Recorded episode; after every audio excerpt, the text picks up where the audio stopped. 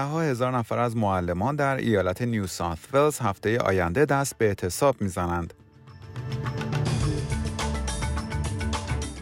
گروهی از دانشمندان خواستار توقف پروژه های بزرگ سدسازی در ایالت های نیو ساوت ولز و کوینزلند شدند. حزب کارگر خواستار تحقیق و تفحص در مورد انتصاب معاون سابق نخست وزیر نیو ساوت ولز به سمتی است که حقوقش 500 هزار دلار در سال است.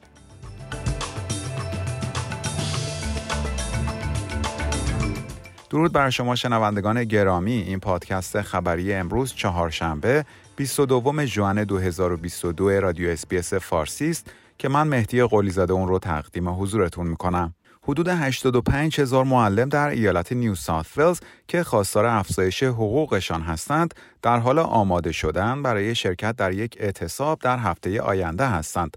به گزارش خبرگزاری AAP این اعتصاب 24 ساعته در مدارس دولتی و کاتولیک این ایالت انجام خواهد شد و انتظار می رود روی حدود یک میلیون خانواده تاثیر بگذارد. این سومین اعتصاب معلمان این ایالت در طول شش ماه گذشته است. این در حالی است که دومینیک پروتی نخست وزیر نیو ساوت ولز از این اقدام انتقاد کرده و می‌گوید افزایش حقوق معلمان این ایالت منصفانه و در بالاترین سطح در سراسر استرالیا بوده است. و خبر بعدی گروهی از دانشمندان خواستار توقف پروژه های بزرگ سدسازی در ایالت های نیو ساوت ولز و کوینزلند شدند. به گزارش خبرگزاری AAP، پروفسور جیمی پیتاک از دانشگاه ملی استرالیا یکی از این دانشمندان است. وی امروز در یک کنفرانس خبری اعلام خواهد کرد که این پروژه ها به محیط زیست و کشاورزی آسیب می‌زند و باعث هدر رفتن پول مالیات دهندگان می شود.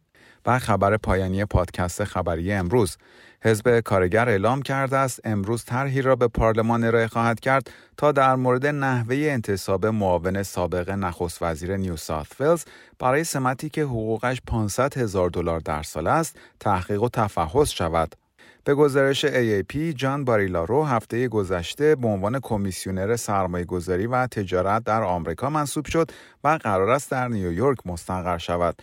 ولی حزب کارگر خواستار این شده است که درباره نحوه انتصاب وی به این سمت تحقیق و تفحص شود و انتصاب وی تا قبل از مشخص شدن نتایج این بررسی متوقف شود. دومینیک پروتی نخست وزیر ایالت نیو ساوت ولز می‌گوید آقای باریلارو از طریق یک پروسه مستقل به این سمت منصوب شده است.